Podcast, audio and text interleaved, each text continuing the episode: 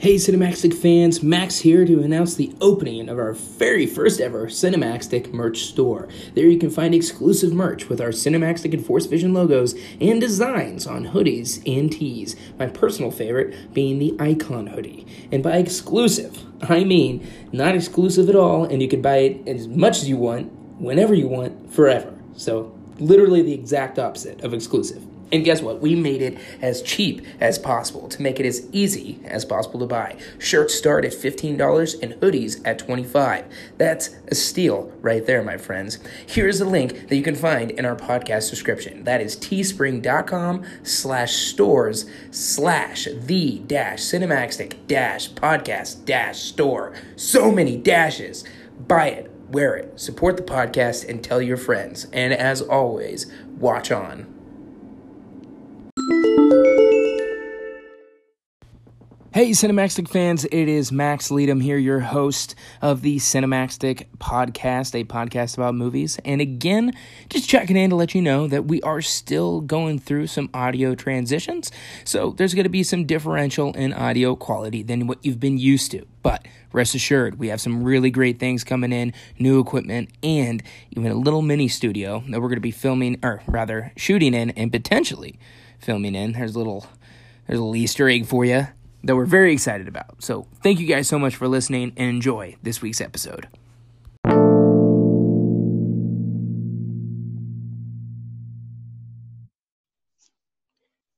So, I want to apologize again for uh, being late. Uh, we are scheduled to start this bad boy at 6:30, which was the original plan and the plan I wanted to stick to, but uh, uh I ha- happened to uh, need to make a run by the most aggressively garbage Walmart that I have ever been to, the most aggressively shitty Walmart I have ever attempted to go to, which is saying a lot because I feel like the expectations for Walmart are already set extraordinarily low. We aren't expecting much out of out of this at this point, you know. It's like it's like we just, you know, we're not expecting much because you're pretty much on your own when you go in there. The only thing, the only thing I ever get help for from Walmart, and I'm not joking, and I'm not saying this just to disparage the worker there. They're clearly, you know, not trained enough to uh, be able to, you know, help as much as they would like. They seem like they work hard, but they're pretty much working hard to stock shelves, organize things, all that stuff. When it comes to actually helping someone, and they're not that good. So I didn't anticipate that picking up this order from Walmart would be such a Herculean task for this this Walmart in particular, but apparently it was. I even used their pickup feature. They have it right there in the app, Tim. Tim, they have it right there. It what says, a it says check in. It says check in to let us know you're on the way. And I said, all right, I'm to check in. And it said, are you sure? Are you sure you want to check in? Because you're to let us know you're on the way. And I said, yes, I do want to let you know because I am on my way. And I said, check in. And it went, all right, we'll see you there. We have notified an associate to grab your package. And I said, oh, all right, okay. So I roll in there and I get there at like 620. 620. And this Walmart is like four minutes away from my house. Should not be a problem. I'm gonna run in there, I'm gonna check in, gotta get the package, gotta scan this little doohickey, and I'm gonna be on my way, starting this podcast at 6:30, no problem. Well, that wasn't the case. 15 minutes go by. I had talked to four separate Walmart employees who couldn't have sounded more indifferent towards the situation. I was like, "Hey, could could you would you mind helping me here just real quick? I just gotta pick this package up back here." And they're like, "Oh, well, just tap the screen there. Just just tap the screen, and uh, uh, you're gonna notify someone." I said, "Oh, I did. I, I tapped the screen, and then I, I tapped the other one too, and uh, no one's been back here yet, and I've been waiting 15 minutes." Like, "Oh, okay. Well, I'll let someone know up front." I was like, Yo, yo, yo. "Okay, nope, nope." oh, what's up, Tanner? Oh, hey, guys. Hell, How you doing, man? is. Man? hey, you, you haven't you haven't missed anything at all. Nothing So- important has been missed. You're not. I'm just bitching about Walmart right now. So Cool. eventually, someone comes back and uh, gets me checked out and on the way. So that was 15 minutes, um, 15, 20 minutes of my time. And uh, yeah, so now I'm here. And to let you all know what it was, it was it was a Dwight Schrute Funko Pop as him dressed as the Hay King. So it was a very important stop. I needed to get it uh, today, otherwise they were going to ship it back. So you know, had to make that Oh. had, had to make that had to make that call. Oh my God. Uh, it's been a long day. It's been a longer week. I could say that. I'm uh I'm more of a Kmart guy myself. Uh, Never had any issues at Kmart. I don't think Kmart's in business anymore. That's why I've never had any issues But- with them. I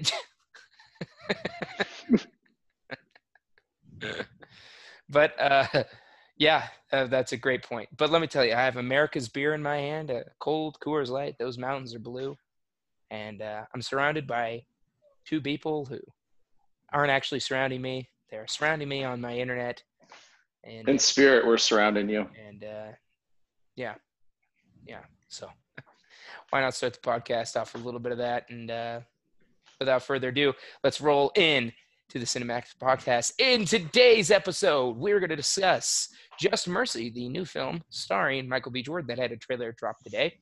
We're also going to talk about the It Chapter 2 reviews. It Chapter 2 is coming out this Friday, and we're going to talk about all the things the critics are saying. On top of that, we couldn't go this podcast without talking about that new Joker trailer and the reactions to it and the reactions to the premiere of the Joker at some film fest I, I can't remember the name of that happened overseas. It's all happening right here, right now. It's time to dive in. This is Cinemaxic.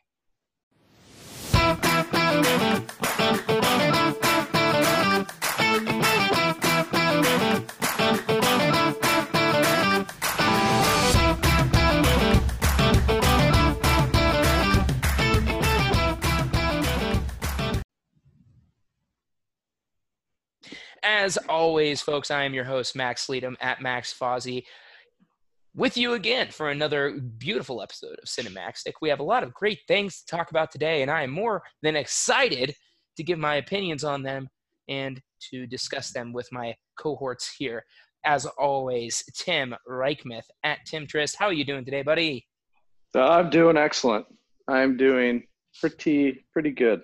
Good, good. I'm feeling good too. I'm feeling like I'm in rare form, so I'm glad you're feeling all right, and uh, so am I. I think it's gonna make for some great chemistry and hopefully some great discussion.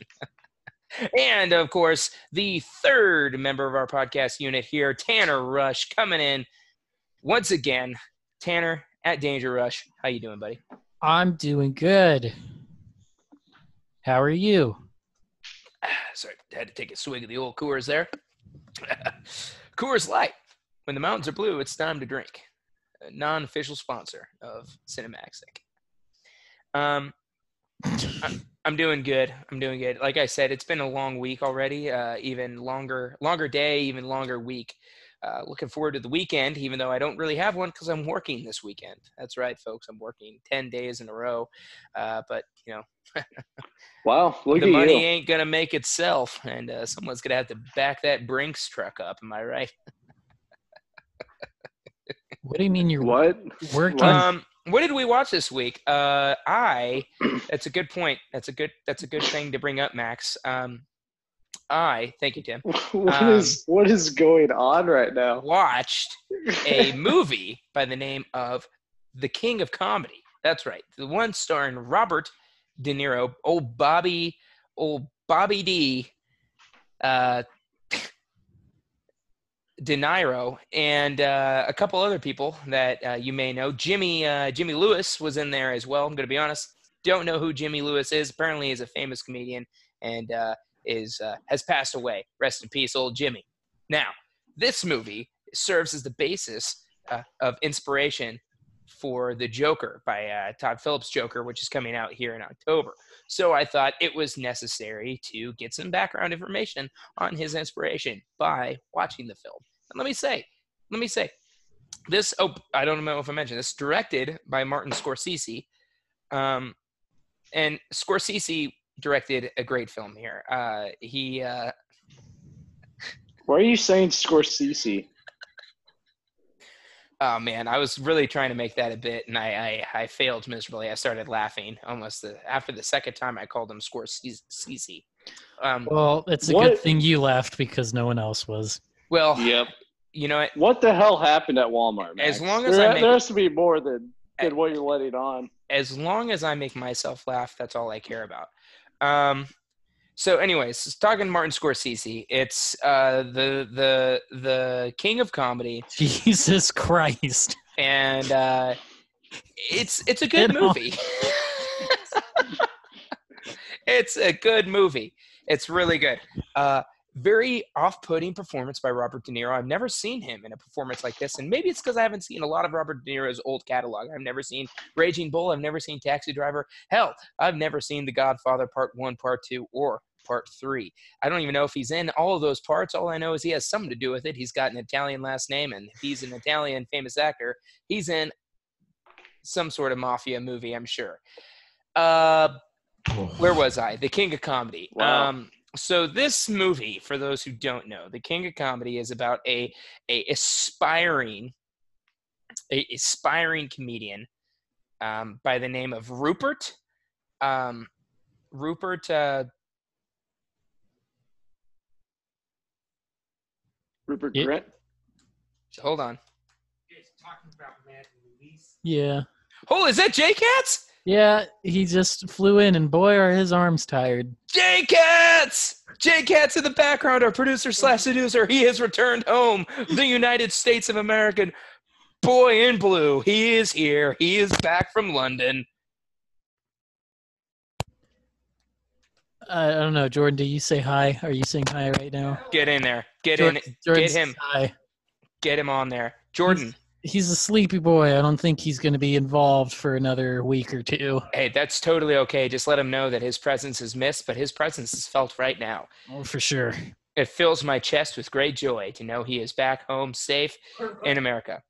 For all of you who don't know, Jordan was gone and uh, he was in Afghanistan on a journalism uh, uh, assignment, and uh, he was covering um, he was covering ISIS. Um, and we're glad to have him back and safe. So, The King of Comedy is about a character by the name of Rupert Pupkin. He is a aspiring comedian, and he is trying to get on a show uh, by from from um, he's trying to get on a show uh, kind of like Jimmy Fallon, kind of like Jay Leno, but it's a fictional it's a fictional nighttime show, and it's the Jerry Langford show, and he might he's basically the Jay Leno. Say, Max, what prompted you to watch this movie? Oh my God. uh, I wanted to watch it because uh, it's uh, Todd Phillips' inspiration for the Joker. Oh, Yeah. Um, so, anyways, where was I? He's it's about Rupert Pupkin wanting to get on the Jerry Langford show and uh, perform for the first time as an actual comedian. Of course, Jerry Langford is kind of uh, uh, not a big fan of Rupert Pupkin because Rupert Pupkin is a little bit of, um, let's say, a stalker. Uh, yes, a stalker, very much so and kind of creepy. And he's friends with the girl who also is a stalker and also is in love with Jerry Langford, the girl is. So he's off put by them completely. So he doesn't want Rupert to be on the show. So what does Rupert do? He kidnaps Jerry Langford in an attempt to get himself onto the show by uh, having that as one of his demands to release Jerry Langford. Um, Well, that seems foolproof. It, and yeah, you'd think, you'd think, and it's just, uh, you, you, it's basically about how, hey, how's this comedy gonna go? Is he gonna suck? Is he gonna be good? I don't know. You have to watch the movie to find out. But I'll tell you this: I liked it. It was interesting. It was different. what Andy. the fuck is that noise? Is someone wrestling with a cat in one of your rooms? What the Uh, hell is that? Tim, What noise? What the fuck? This is I'm gonna be honest. Uh, this is such a shit show. We're I, only uh, ten minutes in. yeah, it's beautiful. Um, hey, the king of comedy. Um, oh, really funny too, guys. For you who don't know, uh, Robert De Niro is playing a character much like Jerry Langford. What the fuck is that noise? What noise are you talking about? Tim, I live three minutes away from you. I will sprint to your house right now and get there in about 30 minutes. And I will find out what's going on. Do it. I don't. Is it the cicadas in the background? Cicadas are very loud around my house. It could be them. No, it's not the cicadas, Tim. do you guys hear the noise right now? No. I don't know what's going on. Okay. Anyways, uh, Robert De Niro plays a character who, and and the Joker, which is very much like Jerry Langford in The King of Comedy. It's kind of a role reversal, and it's going to be interesting. Can't wait to watch the Joker. Tanner, what did you watch this week? Uh, two days ago, I watched mid '90s. Oh man, I fucking hate that movie. Yeah, I remember you saying you hated it. Uh, I thought it was okay. I thought it was okay. I fucking hate that movie. Oh man, I hate all those characters. I hate them all. I don't think they're supposed to be likable. I know. That's that's what I'm thinking too. It's more of a character study. You're just supposed to watch, and you're really not supposed to. I mean, you can have an opinion, but they aren't trying to make you like them. I, uh, Right. That's Right. um, no, you're not alone. It's very interesting going through like the popular reviews for it on like Letterboxd. Um, it seems the people who don't like it hated the shit out of it, which is so interesting that it inspired such uh, venom from some Dude. people. I just fucking hate it, man. It's so weird. It's so bizarre. And like the really the only dis- defense I can give the movie is that like I said, it's a character study. It's not it's not asking for your opinion really. It's just like these are the lives of these characters and we're going to follow them around with the camera and you can think whatever you want of them. I don't care. This is their story. Yeah. Is really the only defense I can give the movie because if you go into it thinking normal movie, you're probably going to be like me and you're going to hate it uh, because I hate every single one of those kids, every single one of them. And Yeah, man. Spoiler alert, spoiler alert, and I don't even care about spoiling this movie. That's how much I don't like it. Spoiler alert at the end there, where they get in a car accident. I hoped all of them died. I really wished. I was like, wow, finally, they're all dead. And I was really pumped, and then they all lived, and it pissed me off.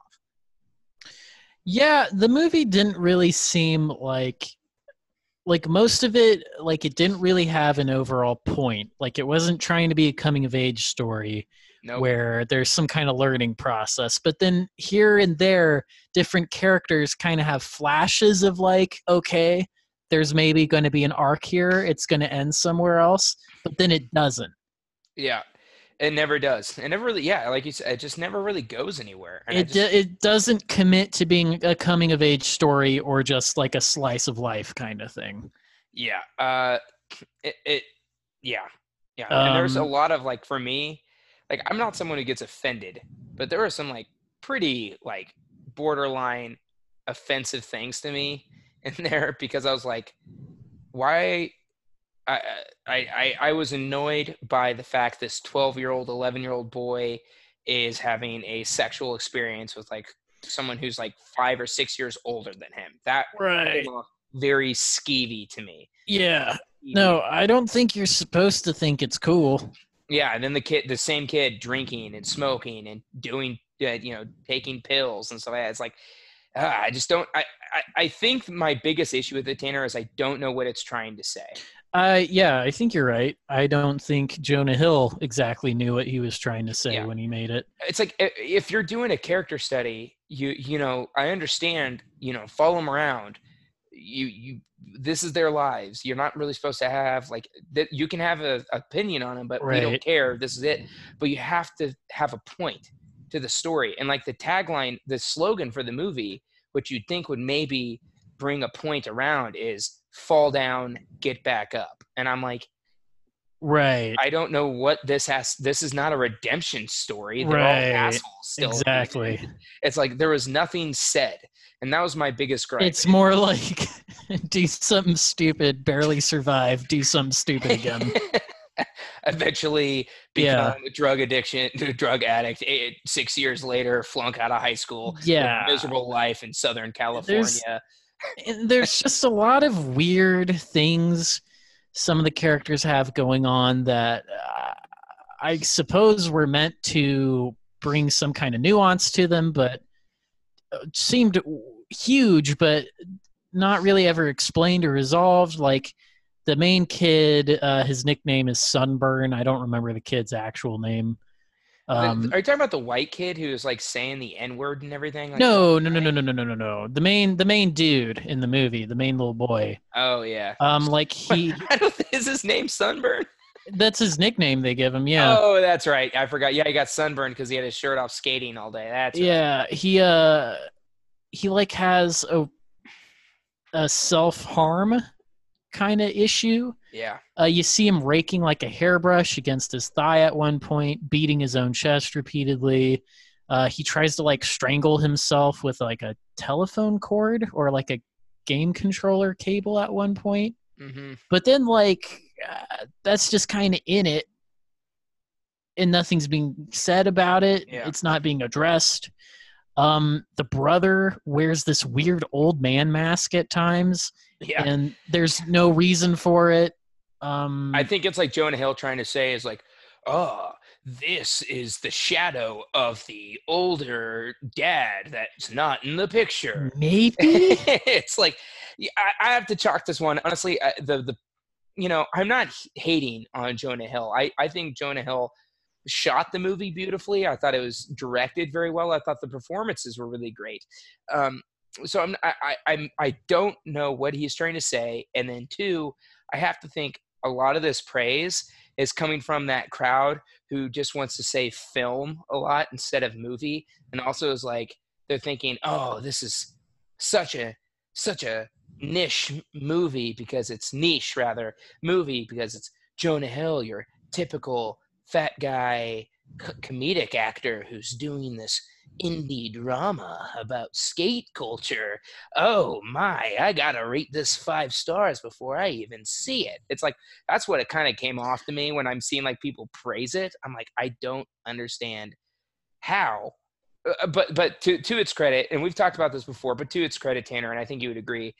I think it's um, wonderfully acted. I think it's uh, the actors were brilliant. Uh, I thought the cinematography was beautiful. I thought it was shot very well. Um, and um, yeah, that's about all I can say about it that I liked. yeah. Um, I think Jonah Hill shows promise as a filmmaker. Oh, yeah. Um, This was an okay debut. I don't think it's anything truly special. Um, I think uh, there's a movie I haven't actually seen, but um, it's called Kids. It's by Harmony Korine, who Yeah. did um, Spring Breakers, uh, the Matthew McConaughey Beach Bum, um, it, and then some other weirder movies. Uh, Yeah. He has some great David Letterman interviews. You should actually. Yes, and I he actually cameos in mid '90s, but um, mid '90s is just sort of a watered down, kind of more pointless version of Kids, from what Yeah. I understand. Yeah. Um, that's okay. Yeah. you can It's- watch it. Yeah, I mean, You're I- probably going to get offended. This movie seems to rub a lot of people the wrong way yeah. which is funny because like i mean i'm of the opinion you can depict horrible attitudes without endorsing them sure. if if you're saying something about it um it's just some people getting worked up about uh they the movie they use the uh you know the f word the f slur yeah, uh quite a bit but I, I, you know, it's accurate honestly like it's accurate to the time. So in the 90s in early 2000s like every pretty much every male in the united states was throwing that word around yeah, yeah. I, I have no, I don't have a problem with that. It was more Obviously- of the, it was just more of the the skeevy situations that the kid was being Yeah. put in. That just I never said the F word until June 31st, or sorry, June 30th of 2011. so you should have known better by then Yeah, but I didn't. Okay anyways uh let's let's move on to the let's move on to the next uh movie here that we watched this week with with tim what did you watch this week Yeah, I didn't watch anything. all right I watched. sweet. I watched The Boys though. That was pretty tight. oh I it's I great didn't- started it but it grossed me out it is kind of gross it is it is very gross Yeah, yeah. The the first 10 minutes, it's a little. That's a little uh, effed up. I won't say the F word, but a little effed up. Uh, But yeah, it, it kind of grew on me. I mean, I, it's not. It doesn't get as bad as you move forward. There are some gory scenes, but I think we're going to talk about this later, anyways. So I'll, I'll hold my regards. And then I watched uh, The Good Place. You- Those you are TV shows. Place? Yeah, I know. I only watched I only watch TV shows. Oh man, uh, Tim, your audio is coming across a little garbled there. By the way, you uh, you using the toilet mic again? Just yelling into a toilet. Oh yeah, Um, I, I am currently yelling into the toilet. what I think though about the boys. Not that we should linger on it, but the whole idea of like, what if superheroes are actually just shitty people? Uh, we already have the Watchmen. Like, what's the point of the boys? Yeah, and also I don't know if Wa- the Watchmen was really the first to ever do it. Probably it's- not. I, I think they were the most popular to ever do it, but I, I think the point the boys tells a different story still. Um, but Yeah, to be it's a, with it's a different take than the I haven't Watchmen. even- I've never even seen Watchmen, so I still need to see that movie. Um, so I- I, can't really hold an opinion on it, but yeah, uh, it's a good show though. I loved it. I binged it in two days. I think I'm really excited for season two, which they're already shooting. So, um, all right, boys, let's move on to the movie news part of our podcast here. Um, I'm Uh, excited about what. Sorry, Tanner, you have something to say? Oh no, I didn't watch this. It's been too long. I was gonna say I finally got around to watching 300 for the first time, and Oh yeah, you did bring that up. Uh, you said that the other day. wow, it's garbage. You don't like it. I can't believe this movie was like a cultural touchstone around the time it came out. It is so shitty. Dude, this is Sparta is like the most said movie line and like it's it's one of the, it's up there. It's got to be top 10. And holy god, Michael Fassbender in this movie. I did not know Michael Fassbender was in 300. That's news to me. Yeah, like when uh Leonidas is about to ride out with all his soldiers and he's just kind of overlooking the men walking by them. Michael Fassbender just it's dead quiet. And Fassbender just shouts this crazy macho shit at him out of nowhere. Like it I don't know. Well, I don't Okay. know. I'd have to watch it. I have no idea about that movie. So I'll have to I'll have to And you want it to talk about things that are actually, well, more problematic filmmaking that no one, I think, was talking about at the time. Uh, 300's like racist as shit. Well, it did take place in like an ancient civilization, so I mean, I imagine. It, Yeah, but the Persian army, they're like orcs and mutants, and it's not good. It's not good. It's not a good look. Okay. but did you did you get to see the Snyder cut? It's a lot better. Yeah, I bet.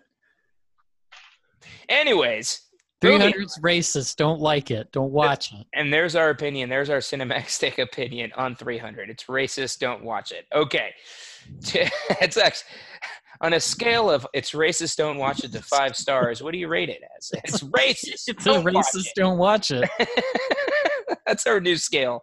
That's our new scale. Okay, uh, here's some. Uh, let's move on to movie news because there's there's some big things I want to talk about, and this one isn't necessarily a big thing. It's kind of a blip, but for someone who actually enjoyed this, not really maligned, but just like okay movie that people thought, but I actually I really enjoyed it. I, I thought it was a fun movie. Tomb Raider Two um, is is uh, confirmed to be coming to theaters very soon uh, not very soon, but like within the next year and a half. And they got a director, and they're going to start shooting in 2020. And Alicia Vikander is coming back to reprise, reprise her role as Laura Croft. Um, I don't know if you guys did see the original Tomb Raider. I really enjoyed it for what it was. Uh, I I just I thought it was a fun little adventure flick. Um, I had you know it's hard for me to really be critical of it because I, I you just have to accept it for what it is. But I thought it was fun and it was good enough for me to hope for a sequel. And I'm really pumped that a sequel's happening. Did you guys ever see the original Tomb Raider? Do you have any thoughts on the sequel coming out? No, uh, I have not seen it. Um, I know it kind of visually borrows more from uh, the newer run of Tomb Raider games, which I've been a fan of. Yeah. So far, although I think the newest one is the least good out of the three. Maybe that's just me. Man, Um, it Angelina jo- I didn't. I Angelina Jolie's making a second one. comeback. Yeah. That is that has nothing to do with this new Tomb Raider movie. I know she played Laura Croft she- before, but She's not she looked reprising exact. She she looked really good as Laura Croft. though. No, this is the Alicia Vikander Tomb Raider. Do you remember the side? Oh, Remember the side boob scene in the original Tomb Raider with Angelina Jolie? You know, I haven't seen the original. I saw the Cradle of Life, but Uh, did I not saw. see the first one. I was flipping through TV one time when I was like ten years old and on FX, and I guess they're playing the unblurred version of that, and saw little Angela Jolie side boob. What do you guys? What do you guys think of Angelina Jolie? Excellent. I haven't seen Good it. job. Anyways, uh, but what did you? So Tim, did you see the original? did you see the original Tomb Raider? And will we get side boob in the second sequel? So are we are we talking about Angelina Jolie Tomb Raider or Alicia Vikander? Alicia Vikander Uh, and I- potential I side saw- boob and Tomb Raider Two. I think I saw like the first thirty minutes of it or so, but I had to stop. Well, here's my endorsement of of Tomb Raider. It's a fun Friday night flick, I think is what I would call it, because it's very. It's not something you really have to super zone in on. You can order a pizza, have a few drinks, and just enjoy this this uh, action romp amongst some Mayan ruins, and uh, you know have a little bit of fun. Why not? Um, but Hold yeah, it. Also, so, what? I think we're I- the most interesting bit about this news to me is that the director currently attached is Ben Wheatley, who previously has done nothing but like indie hyper violent weird movies like uh, free fire was kind of maybe his biggest profile one recently but then you have movies like a field in england kill list sightseers like just pitch black comedies about horrible well kill list isn't but a lot of murder a lot of weird trippy murder shit I have So it's- not heard of a single one of those movies you just listed, so I'm Yeah. glad you gave us some backstory on that. though, uh, so uh, it's very strange that he's attached to a product or project like this i have to wonder if this is part of some larger deal where the studio is like okay you direct something for us then we'll fund your dream movie in a That- couple years that too, but also Tomb Raider's a, a very beloved video game franchise. It's very much like how I mean, it's it might be how Alicia Vikander eventually came on Tomb Raider. She wanted to be Laura Croft because she played the video games as a girl and played the video games up through her adult life. Was playing the Tomb Raider video game, so she wanted to play. Uh, she really wanted to play Laura Croft. So you never know when when someone like that who's been doing strictly indie fare and those type of movies you just described I have to wonder if he was seeking this opportunity out because he's a big Tomb Raider fan. It's like, you know what, I could tell an interesting story that would fit the Tomb Raider universe, but also uh, lines up with kind of my my um uh, I don't know my filmmaking. Would it be epitisms? I don't know. I don't know what the word would be for that. Uh, but yeah, i it's it's uh, interesting. Also, I found someone posted a picture of Ben Wheatley, and uh, it's it's hilarious that uh, there's this picture of like Tom Holland or not Tom Holland, Tom Hiddleston getting out of a limo and like waving and looking dapper as hell and like super fit and everything. then there's in the background of the photo is Ben Wheatley getting out of that same limo, his shirt's untucked, and his and he's trying to tuck his shirt back into his pants, and his gut is hanging out from the bottom of his shirt, and it just cracks me up because it's just it's it's uh, the compare and contrast there is funny. But yeah, uh, Tomb Raider 2, uh, I'm I'm excited for it. I'll definitely see it in theaters. I saw it in theaters on a fly with my old movie pass. Um, and I'm sure a lot of people know that, given that Movie Pass has given up like a thousand billion people's data, a thousand billion. It's given up like everyone's data uh, in a huge Wow. data breach. So I'm sure not only do you guys now know that I saw Tomb Raider, so does Cambridge Analytica. Um, moving on. Uh, it two, it chapter two comes out this Friday. Reviews are hitting right now, and from the most part, I'm getting lukewarm. I'm getting lukewarm. It's it's from for, if I were to you know, kind of describe the reviews and the reactions. It's it's enjoyable yet long and sometimes dull. Makes me a little worried because I was fully, fully enthralled by the entire chapter one. Uh, and absolutely love that movie. I freaking love that movie. so good. And I'm I'm sure I'm gonna love chapter two just because I, I think I'm gonna like this the, the director style, Andy Muschietti. I think I like the way he's telling the story. But you know the movie does run damn near three hours long. It's a very very long movie. Uh surprised that you're seeing that it's dull. Were you thinking maybe this is going to be jam packed full of great scares and story and that would carry it the full three hours? What are your guys' thoughts so far on these reactions and uh it too in general Um, it is a little concerning hearing that apparently it's overly long and not quite as tight because the first one was just so good. Um, but I don't know. I'm still very excited for this, and even if it ends up just being an okay sequel, uh, I think the first movie if you don't know the full story, I guess, the full context, the first movie kind of stands on its own as a complete story, I think. So a sequel's not really going to ruin that. Um, I don't know. apparently, Bill Hader steals the show, yep that was a big thing that jumped out to me which is great because he's so good. If you've seen Barry, Oh he's an God. amazing actor. he's incredible and Barry. Um, incredible it's yeah i the, the cast is awesome um it, it, i i just love the aesthetic of the movie just the the color grading the visual yeah style of it I loved the pacing of the first one too. So I'm I'm like hoping that we get that same kind of pace. It was like it was it was slow, but also like the dialogue in it and just the story itself was like the.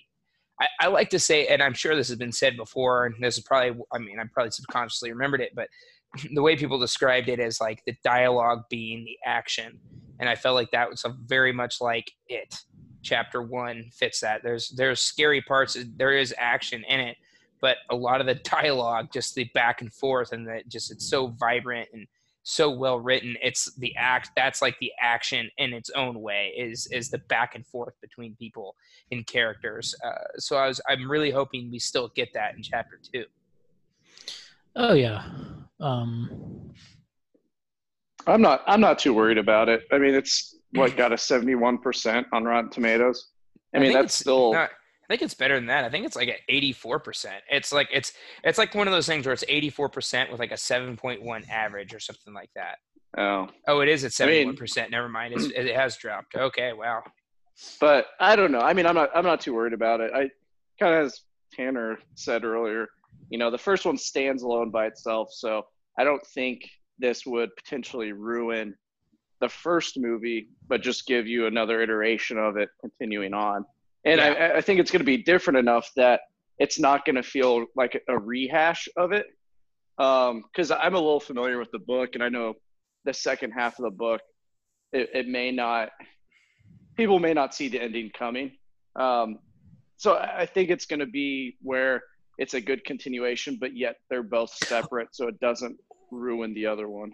Wait is the movie out this weekend Yeah, dude, this Friday. Yeah. oh Yeah. fuck Yeah. Yeah. Yeah. I'm really excited. I think I'm going to see it Friday night. god i'm gonna try to see it this weekend i'm gonna be not happy if i don't get to It's you know, it's also it's a it's very much a weekend movie. I feel like like it's not a it's not a weekday movie. You know, Oh, you gotta sure. you gotta see it on a Friday or Saturday when the theater's packed and and super it's just- long Yeah, that's true. That, Yeah. That's that as well. Um, but yeah, I'm probably going to check that out Friday. We'll have a review for you guys next week. Uh, I'm positive because I'm I'm definitely going to see it this weekend at some point. So uh, we'll definitely have a review for you guys coming up this week on it chapter two. Moving on, a couple new trailers dropped today. uh, you know, one a big time franchise and one a story driven uh, drama starring Michael B. Jordan. So let's start off with the gretel and Ansel. Gretel and Hansel. I didn't see that. I've heard it's that looks very good. I, I've heard that that looked the trailer looked good, but I haven't checked it out yet. I'll get your thoughts on that, Tanner. But uh, Bad Boys for Life dropped a trailer today. First trailer for the third installment of this franchise. Um, you know, Bad Boys one and two. They're enjoyable, like summer flicks. Watch them for what they are. They aren't anything more than what they try to be. So it's that's kind of like the biggest compliment I can give it. It's not spectacular filmmaking. It's just go to the movie, sit down, get your popcorn, and watch. You know, Will Smith and Martin Lawrence bounce off uh, each other with different jokes and, and banter and everything like that and, and enjoy it and watch the action and that's pretty much it. It's Michael Bay franchise, so you don't expect much. Watch the Bad Boys for Life. Uh, yeah, looks like they didn't miss a beat. Uh,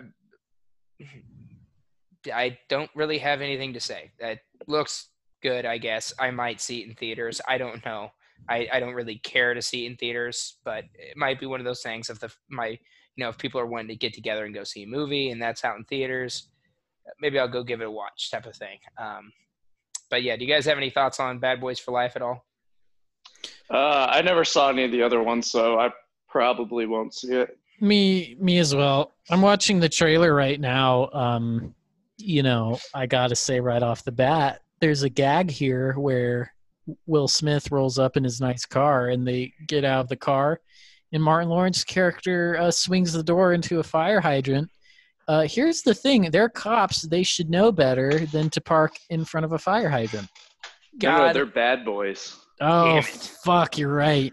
Uh, you know what? I'm already gonna have to give this "Don't watch it. It's racist" out of five. It's uh, it's that that that right there. The fact that they don't know to not park in front of a fire hydrant.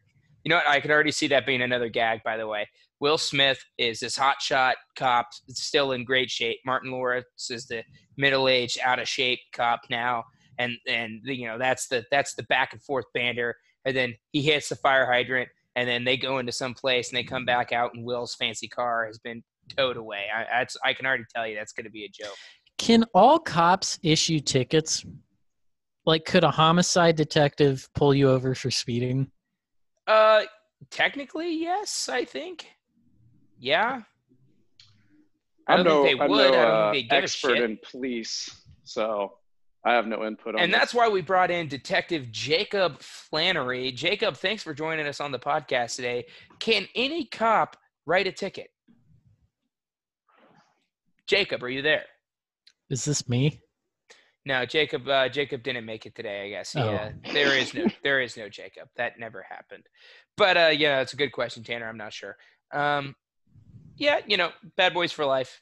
You know, go watch it if you want. I, I bought Bad Boys one and two at Savers for two dollars, having never seen it, and I thought this is going to be cheaper than renting them, and uh, they're on DVD, and I don't give a shit about watching it in HD or 4K, so it's like let's throw it in. So now I own some Bad Boy movies, and uh, oh, that sounds Bad Boys, not Bad Boy movies. That, that sounds that sounds like a little certain section in the uh, family video. You know what I'm talking about, Tim? Tim, I know you know what I'm talking about, right, Tim? no. You know, it's really strange. I've when I go to Family Video and I'm renting a movie, The porn they- room? isn't that weird? Yeah, Who does that still? I don't know. Who goes and rents porn? The internet's the thing. It's so bizarre. Like I just imagine some skeevy dudes in there. I bet you could, bet you could find a quarter of the nation's criminals in that room. What you know, I find so awkward about it. Not that I've rented porn from the family video, but the idea of it just being a small little room that is literally behind a door with you know no windows. Imagine strolling in there and then just kind of having to be in this porn closet with some other random dude perusing. Like, even even weirder even weirder the fact that a store called family video has a backdoor porn section. Even even weirder. It's even stranger that they put it behind a back door. It just everything about that it's just ugh ugh no. You know, there there's some families out there that are into that. Like- there's some porns about it too. it's like here all right so today it looks like a Oh, looks like it's family movie night. So it looks like we got Frozen and Shrek 3 and Long Dongs of the Law 4. All right. Okay. Okay. And have these back by of the Law. Tuesday. Um, moving on. the cashier's like, you can just hold on to this. Please don't bring it back. oh god. I Just don't want to see you ever again. Just keep it. By the way, this is on VHS. How do you, where did you find this? And how- do you still have a VHS player? What what in the hell is going? Oh my god. Anyways, um, Just Mercy. Uh, did you guys watch the trailer for Just Mercy? Was that just Nope. did- was that just me? Nope. It was just that you. was just you. Uh, this movie stars Jamie Foxx and Michael B. Jordan and Brie Larson and a couple other notable actors. I just can't think of them right now. Uh, it's about a civil rights lawyer, Michael B. Jordan, defending a man on death row who is not, uh, who should not be on death row. Uh, looks like an interesting movie. Looks good. I like Michael B. Jordan. Um, I, I do like him in certain movies. Still waiting for him to give me that transformative performance. I also never saw uh, that the one of the the movie that really like he blew up in. Uh, not like the Uh, Chronicle? no, not no, not not it the one he literally uh, blew up in. Oh, Uh, It was a- Fruitvale it was a- Station? Yeah, yeah, Fruitvale Station. I haven't seen that. I, I find I find Michael B. Jordan has a lot of what do they call it? A thing that actor a hitch or something like something an actor does in every single thing. Like it's just kind of his. It's Oh, so- just like a quirk. It's quirk. Yeah, uh, Michael B. Jordan has some quirks that uh, that carry over in every character, and it's hard for me to break off. Oh, that's not Michael B. Jordan. That's this character. Um, so I- I have some issues with with that sometimes, but I do like him as an Apparently, actor. apparently you haven't seen uh, Fantastic Four. You're right. I haven't, and uh, I don't plan to ever. Big Talk- oof. Big Oh, oof. Talk about a, talk about an Oscar snub there. God, that movie. I don't even. Who played Doctor Doom? Wasn't it like a famous actor played Doctor Doom? uh, it was Toby Kebbell, No, Kibble? okay, n- never mind. I have no idea who that. who is a great actor who just cannot find himself in a good movie to save his life. God, that Fantastic Four movie. Just, you know, you gotta just wonder what's going like. I've always thought this when a movie, like especially a comic book movie, is terrible. It's like, who do you have in the writers' room? Just get like assemble some fans, like, or or some comic book writers in there, and just ask them what you, they think, and they'll probably say, "Yeah, this is shit. Don't do that." But they always are like, "Nah, let's do a gritty reboot of the fucking Fantastic Four about a superhero family as as freaking that's as, that's like as as Boy Scout as it gets. It's literally the Incredibles. It's it's what the Incredibles are based off of. It's a superhero family. It's not supposed to be some dark story. And they're like, oh, let's do this gritty reboot with Miles Teller and and uh, I don't know a bunch of other people, Michael B. Jordan, and it's just like yeah i've i've said before like i don't think fantastic four could ever work with gritty with edgy uh why really would with it, right? any Why kind it? of with any sort of modern sensibility i think if you do a fantastic four movie you have to set it in like the 60s or the 70s or something maybe, but or or Yeah. you could do like in the Incredibles live, just do right the Incredibles. it just live have it be a, a super sincere you know uh wholesome kind I- of thing i, I- guess If you ask me, I think what they should do because if if Fantastic Four is coming, I believe.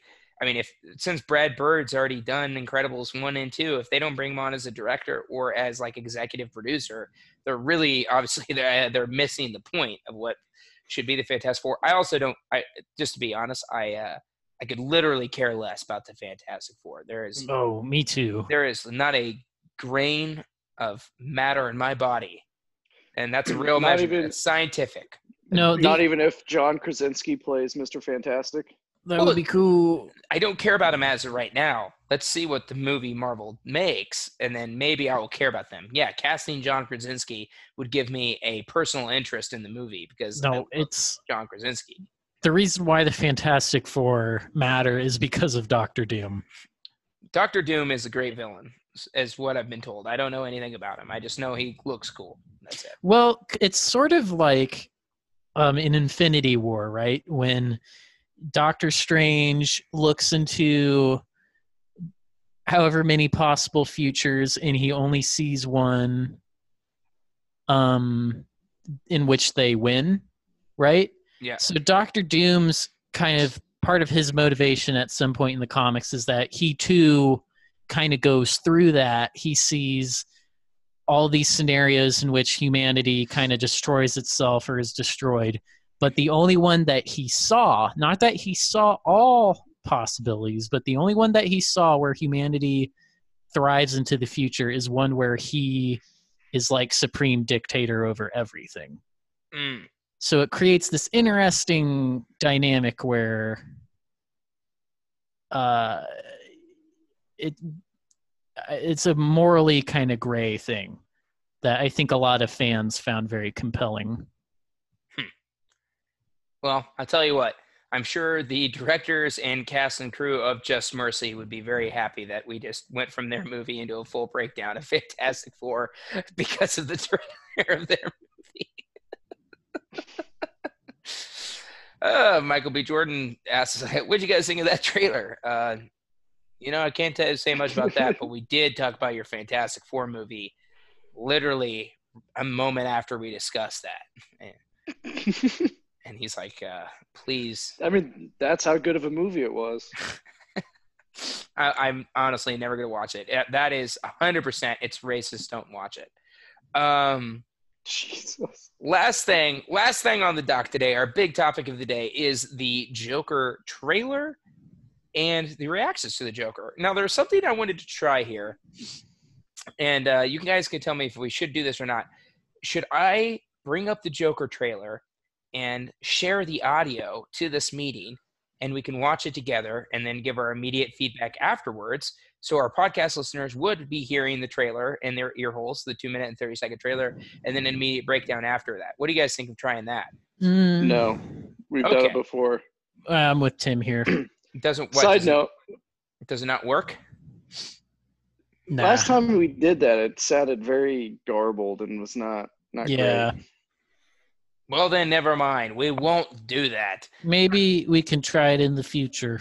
Yeah, maybe so. When when you know Jordan has all of his equipment and stuff uh, back back in order and all that stuff. Man, I'm excited to have Jordan back. Side note, though, did you hear about Robert Pattinson's interview he had recently, Yeah. where Uh, he had to redact a bunch of stuff because apparently he spoiled either part of the Joker or his movie, even though he hasn't seen the Joker. So I don't know how he would spoil the Joker movie. It could be that they're gonna, yeah. He had to. He's like, I'm not used to, uh, you know, talking about movies that I can spoil because I'm used to being in artsy movies that you can watch three times and still have no idea what's going on. So the person who was interviewing him, he had to have it redacted because it spoiled the Joker, apparently, or something to do. Hold with on. I'm looking at this article right now. Robert Pattinson sparks theory his Batman will cross over with Joaquin Phoenix's Joker. Let's take a look.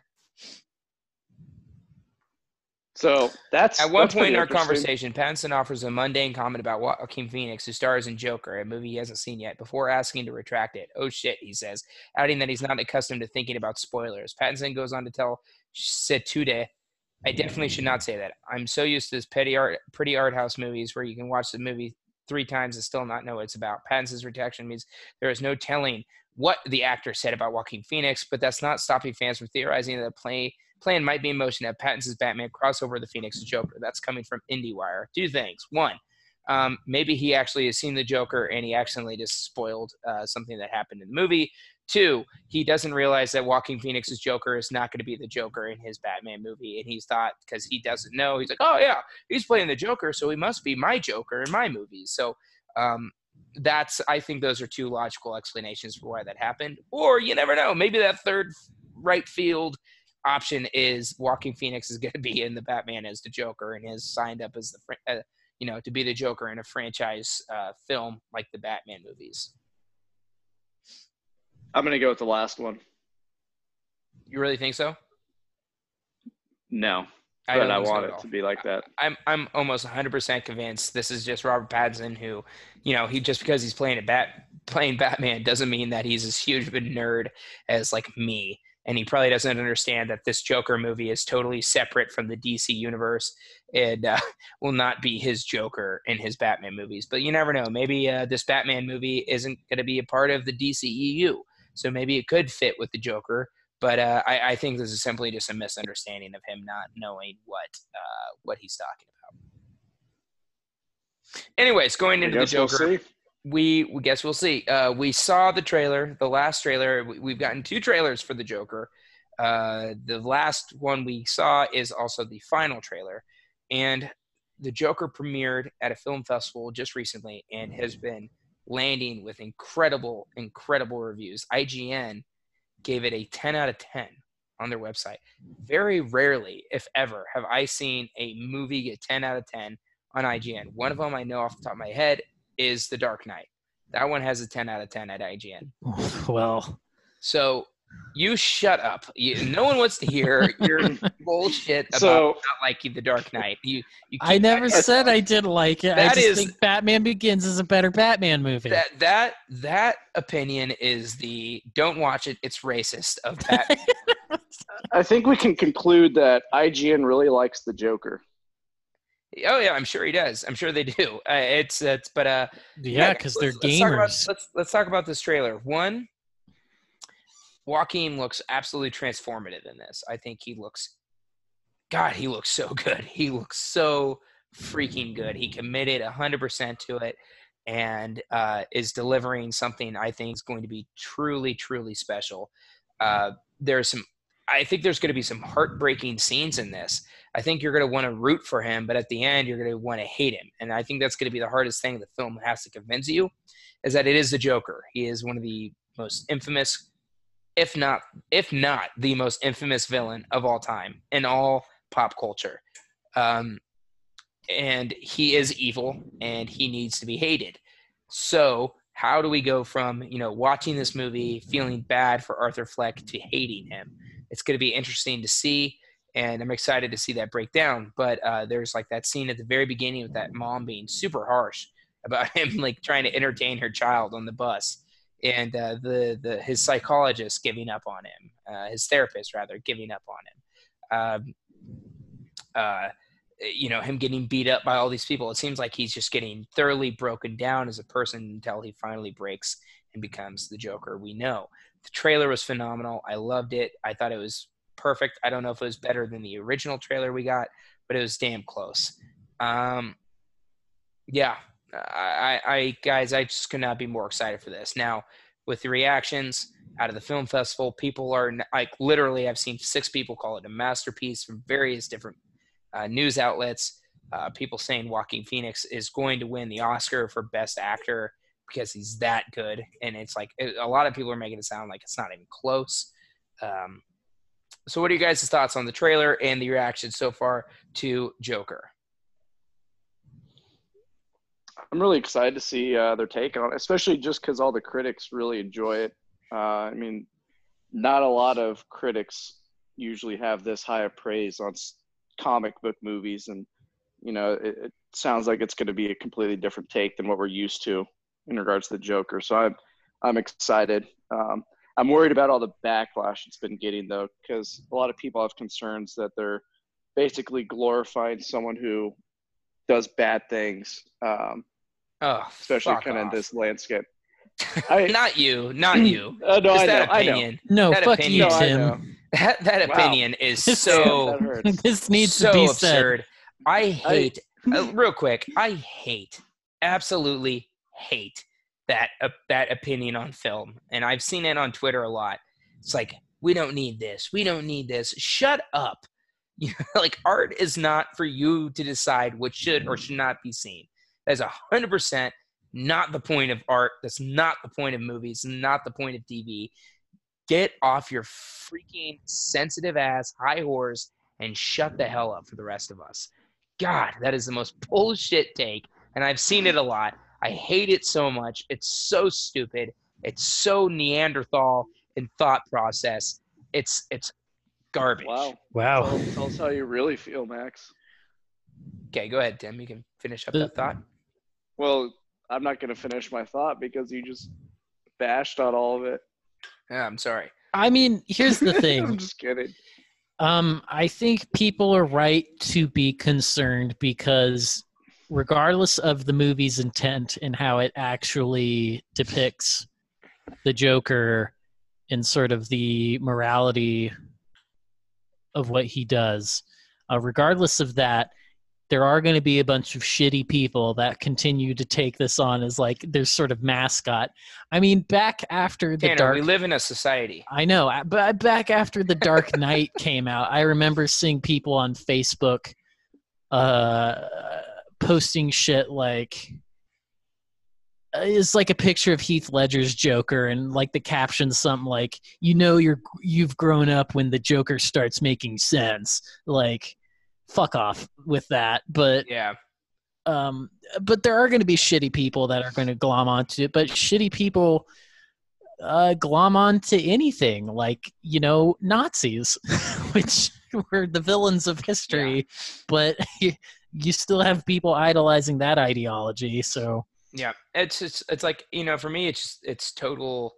I, I for me it's just total crap because it's like you know if if there's people out there just waiting to be broken and a movie is what does it, those people were gonna break one way or the other. So let's just take a step back. It's a comic book I movie. mean- and let's just like take it as it is. It's like I I don't see anyone like, oh man, Baron von Zemo and and freaking uh, uh, Civil War. Uh, that guy, that that guy is gonna send all the people who uh, who who have lost someone special over the edge and decide to make a murderous plot to destroy the world. It's like I, don't just don't I don't understand it, comparison at all. man. I, I don't understand it. Just just you know watch I- the movie.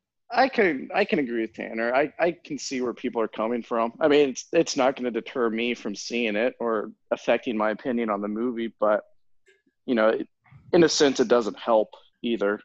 It could Uh, make things worse.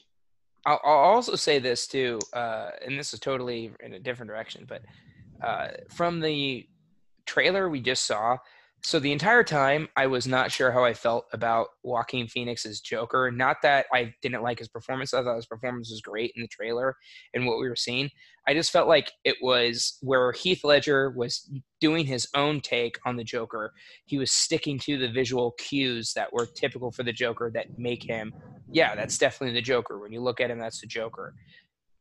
With Heath Ledger's version, I thought they were doing his own take, plus the visual things were not there for me. And I was having a hard time seeing, okay, I'm having a hard time seeing that this is the Joker. I'm kind of just thinking this is just a crazy guy dressed up in clown makeup. It wasn't until this last trailer where I finally saw him as the Joker. And I think that's a commend that's that that just from a snippet of the trailer, I think that's a huge compliment to give Joaquin because nothing's changed other than just watching his performance and his performance doesn't come off like it's just a crazy guy in a clown clown stuff. It's coming off like the joker to me and i'm like okay yeah this this is lining up exactly how i thought it would and uh or not sorry that made no sense it just it's lining up more than with the joker than I, that i was hoping and uh, it's make it's selling me more on the movie. So I'm more more excited to go check this out and see uh, see this thing now that this last trailer came out. It just I thought it was great and um, yeah, guys, it's just it looks really good and and the the praise for this thing is through the roof. People are thinking it's like the best movie of 2019. Um, people are saying it's the best comic book movie of 2019. Obviously, that would be the case if it's the best movie. Um, and how cool it would it be to have a character like the Joker have two Oscar winners to his name? I think that's really, really cool and just solidifies the Joker as the greatest villain of all time. If so many different actors could take their take on it and make it their own and you know have it most likely be an Oscar worthy performance other than Jared Leto shut just that that's let's not talk about that. Um, I thought Jared Leto could have been good if he was given the right script and not dressed like a fucking douchebag. you know, I'm just excited to have something that could replace Heath Ledger's Joker in the the public eye. Um, no offense to Heath Ledger, but uh, I don't know. I you know what's think, really cool? Walking. I don't think it was like that.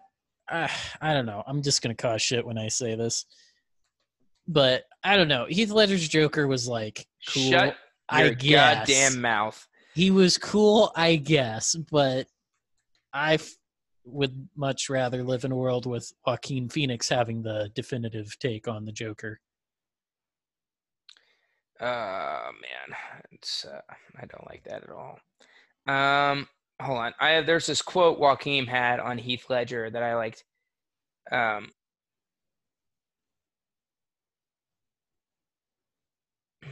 he had a. Uh, one second. There's a really great quote, and I just want to find it real quick um, to read because I, I just thought it was really cool.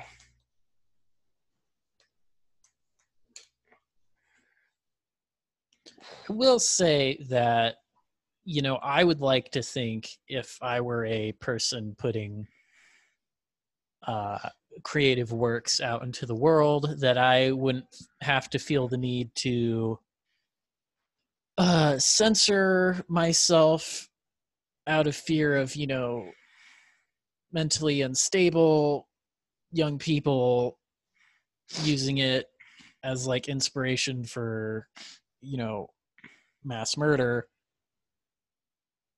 Um, I, I yeah, that's that's not the artist's responsibility to control people, but unfortunately, we live in a society uh, where shit's crazy right now. Yeah, I don't know. I don't know, but uh, I, I can't find the quote, but it went something like this: Joaquin Phoenix was asked like um, if he like outdid Heath Ledger's Joker or something like that, and he said he said something along the lines of he's like Heath's Heath's Joker is um, untouched. I think it, I can't. It wasn't this word, but he's like Heath's Joker is untouchable. Um, but I couldn't have done this without Heath. I felt him there every day with me on set, and uh, and he and he was like, I want this Joker to serve as like a thing that goes in tandem with his. It's like this is my addition to it, and I wanted to just be there with his. And it was a really cool quote. I thought it was a really sweet thing to say, um, since you know Heath passed away, and I guess Joaquin and Heath were really good friends. So um, I thought that was really cool. But um, yeah, that's gonna cover uh, that. That's pretty much it for our, our Joker coverage there. I thought that was a pretty good breakdown, and uh, we're excited to see it when it hits the theaters. I think October sixth is the date. I'm not entirely sure, but it's coming out in October, and of course we will be there to see it, and we'll be your source for reviews on that. Um, guys, thank you so much for joining me today on today's episode of Cinemaxic. As always, my hosts are uh, Tim Reichmuth at Timtress. You can find him at Letterboxd and on Instagram. It's very important you follow us on Letterboxd, guys, because this is where you see what movies we've watched. We leave reviews. Tanner is really good at leaving reviews for me, especially. Um, so be sure to follow us there. Tim, thank you for joining us. Well, thank you for having me. And again, Tanner Rush at Danger Rush on Letterboxd as well and on Instagram. Thank Yeah. you again for joining us, man. Any final words? Um, you know, madness is like gravity. All it takes is I just muted Tanner's mic, and uh, All it takes is a little push.